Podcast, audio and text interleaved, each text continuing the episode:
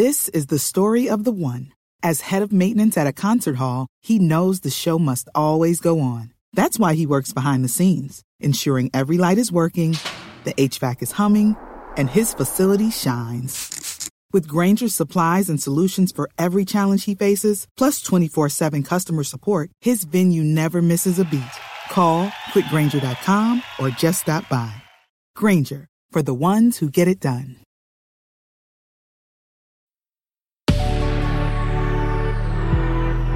Good risings. I'm Marie Burns Holzer, and this is Spoonful of Spirituality. Now, spirituality isn't about navel gazing. It's about changing your world from the inside out to be more in tune and connected to all of creation. That's why this week I want to talk about embodiment.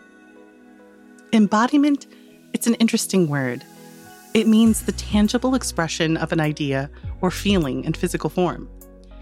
More specifically, in the way that we'll be using it this week, embodiment means feeling an idea or quality in your body and expressing it physically. So let's start with something we're all familiar with song. From the time we are infants, people sing to us. It's how we mark birthdays and how we learn the alphabet. Popular songs embed themselves so deep into our brains The companies will pay exorbitant amounts of money to use those songs in their commercials in the hopes that we will hum that particular tune and will think of their product and want to buy it. The beauty of music is that it gives us space to release our biggest emotions in a safe and often socially acceptable way. If you've ever gone to your favorite band's concert and started to sing along with the thousands of other people present, you know that feeling. It's magic. It's the same feeling that makes car karaoke on a road trip with your loved ones so fun. There are two things happening when you engage with music by singing. First, you get catharsis, that purging of strong emotions that sometimes you didn't even know you had until the song started. Singing allows you to release those emotions, quite literally completing what is known as the stress cycle by telling your body that you are safe from whatever threat you are feeling, and now you've achieved equilibrium again. You're okay now. The second thing that happens when you sing with others is, well, due to the wonders of biology. When you sing with other people, your breath and thus your heartbeats synchronize with each other. If you grew up in a Christian church, you may have heard the phrase, let us be of one heart. That's not a bad description for what happens when people sing together. It creates a sense of connection, of kinship in a unique and incredibly powerful way. So, as you start your morning, I'm going to ask you to sing today. Sing with someone you love if you can. Allow yourself to feel whatever comes through as you listen to a song that just speaks to you. Let that catharsis, that acting out and releasing of emotion happen. A healthy spirit is grounded in knowing that what you feel is powerful and important, but that emotions are meant to be felt and then released so that the flow of life can continue. This week, we're talking about embodiment and how feeling an idea or quality in your body and expressing it physically is an essential part of a healthy spiritual life. And one of the most basic ways you can body spirit is by walking. Yeah, walking. Humanity evolved to walk, and it is one of the simplest and best spiritual tools I know of to recenter myself. When I'm in a bad mood, feeling lost or uncertain, or I simply need a break from the TV, laptop, and phone screens in constant rotation during my day, a walk can reset my day. The joy of feeling your body move is both a simple pleasure and a way to physically work out whatever ideas or emotions are rolling around inside of you. G.M. Trevelyan once said, After a day's walk, everything has twice its usual value. It's no wonder that artists, philosophers, theologians, and other great thinkers throughout history have sworn by the practice of walking. So often we forget that while we are intellectual and spiritual creatures, we're still animals. Our bodies are how we experience life. The Vietnamese Buddhist monk and peace activist Thich Nhat Hanh is known as the father of mindfulness. He recommends walking meditation. First, you go outside and you walk with no goal in mind, no destination or pace you need to hit. You just walk as if you are the happiest and most peaceful person in the world. Yeah, that's it. He explains that as you walk, you press your concerns into the ground with your foot, knowing that the earth can take it and transmute it for you into something uplifting. You then raise your foot for another step, feeling happiness, serenity lifting you up. Sorrows are left as footprints, and calm is lifted into your body with every step. Eventually, you will begin to press into the ground with joy and lift your foot with peace, creating a new cycle with your energy. So, as you start your day, consider going for a walk. It doesn't have to be long, five minutes will do. But walk mindfully. Don't listen to music. Hear the world around you. Feel the energy of the day, of the weather, of the people and animals around you. Practice mindfulness with every step and try to embody the peace and happiness that you want for yourself. And once you can start to feel that for yourself, gently extend that feeling, that embodiment of joy and serenity out to those around you. Move through your day rooted in that sense of wellness and connection.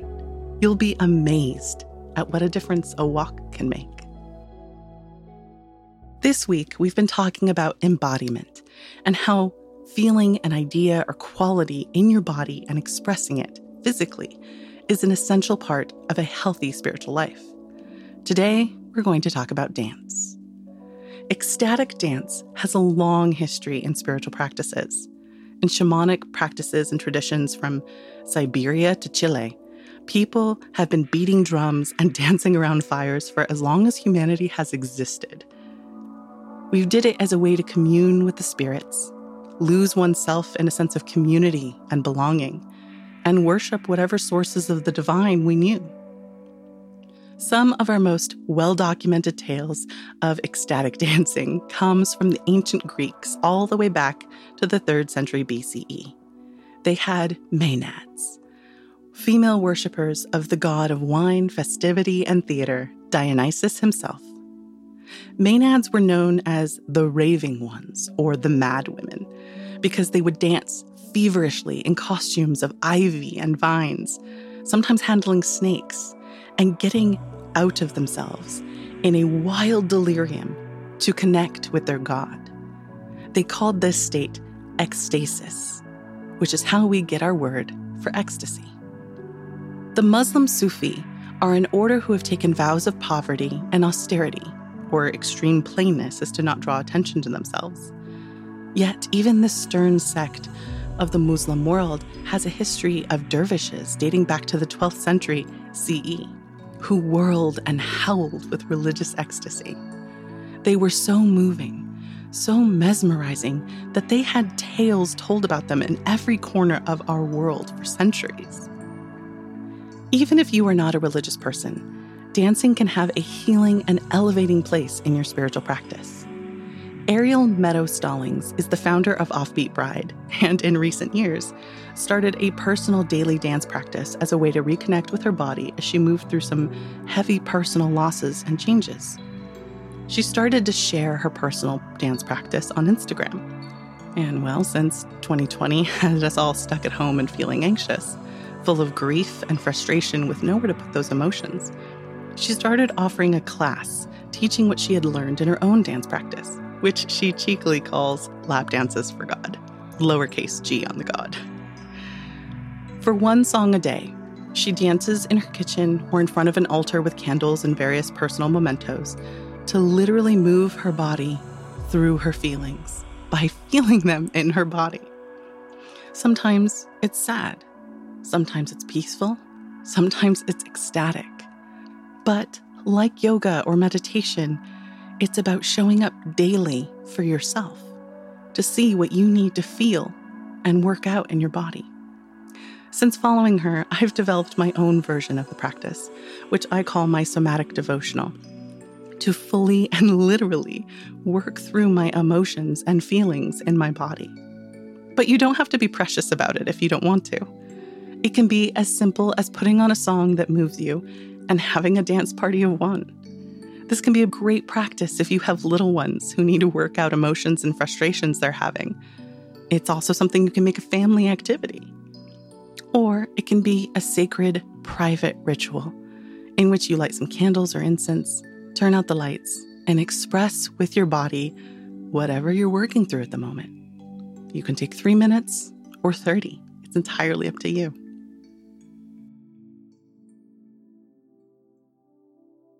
We've been talking about embodiment and how feeling an idea or quality in your body and expressing it physically is an essential part of a healthy spiritual life. And today, we're going to discuss modified expression. Too often, when we discuss movement, such as dance or walking, we forget that not everyone can walk, not everyone can dance. Physical impairments can limit what our bodies can do, and illness or injury affects everyone eventually. And that's why it's so important to discuss modified expression as necessary for both physical and spiritual health. Because we've discussed singing, walking, and dancing this week, I wanted to add ways that those could be modified for people with disabilities, illness, or injury. For example, people who are hard of hearing or deaf, music is a very different experience. The great composer Beethoven went completely deaf in his later years, yet he still composed music. Because music is a vibration in the air. Singing, humming, and chanting are all things that can be done by those who are hard of hearing or deaf. To simply enjoy the feeling of your chest and face vibrating with the sound. Part of the Inuit practice of throat singing is standing closely with your partner and holding each other as you sing. Whether you can hear well or not, you can feel the vibrations between the two of you.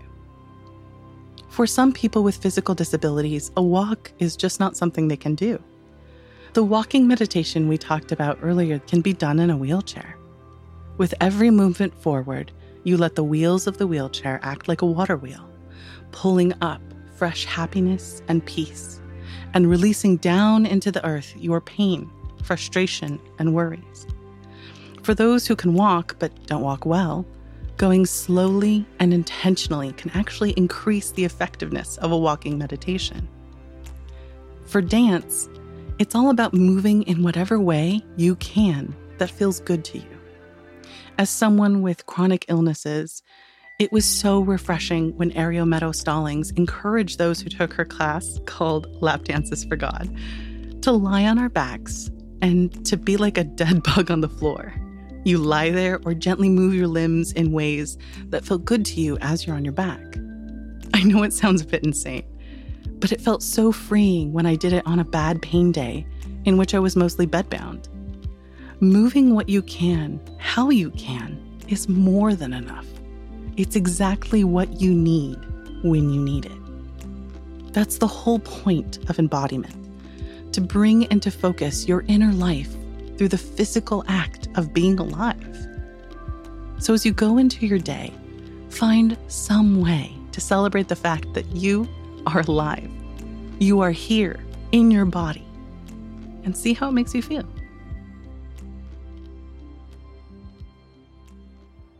We've talked about the spiritual practices around embodiment, bringing the ideas and feelings we have into the physical.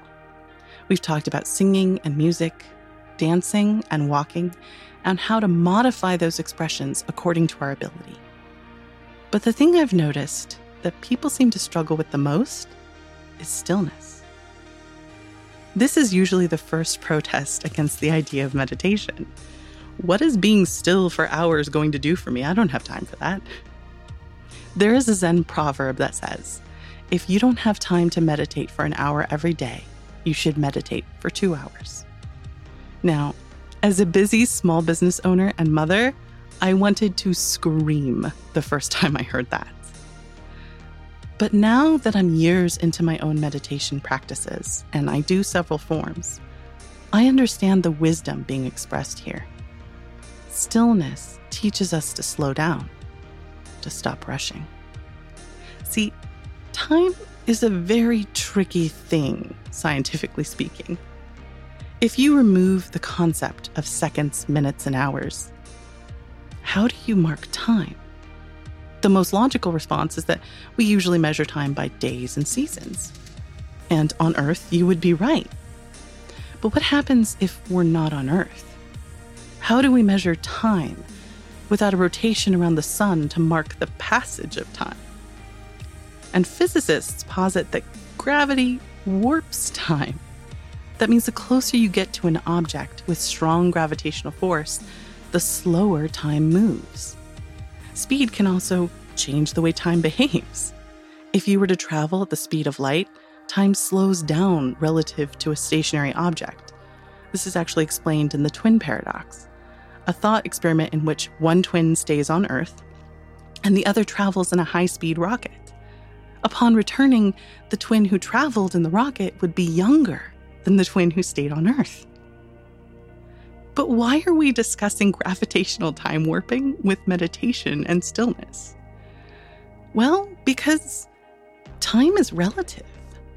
Meditation, specifically sitting meditation, in which you sit in stillness, has taught me that my perception of time is perhaps more important than the appointment slots on my calendar. When I meditate, my days are so much smoother because I move through them with a sense of peace, of ease, of intention, in a way that wasn't accessible to me without learning to be still in my body and my mind. Learning to feel those subtle movements of my breath to consciously feel the weight of my clothes on my body, the ache of my hip, and how a gentle adjustment can ease the discomfort. That's all taught me patience and how to slow down time within myself. Viktor Frankl, the Holocaust survivor, neurologist, psychiatrist, and author of Man's Search for Meaning, put it this way Between stimulus and response, there is a space. In that space is our power to choose our response. In our response lies our growth and our freedom. Learning how to be still teaches you how to lengthen that time between stimulus and response, giving you a greater power to choose how you wish to experience the world and affect the world.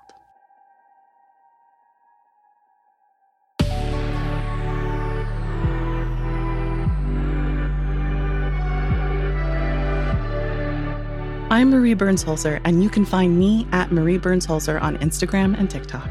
Thank you so much for listening today. If you enjoyed this episode of Spoonful of Spirituality, be sure to check out the other Good Risings offerings available in our feed. Now go be excellent to yourself and each other.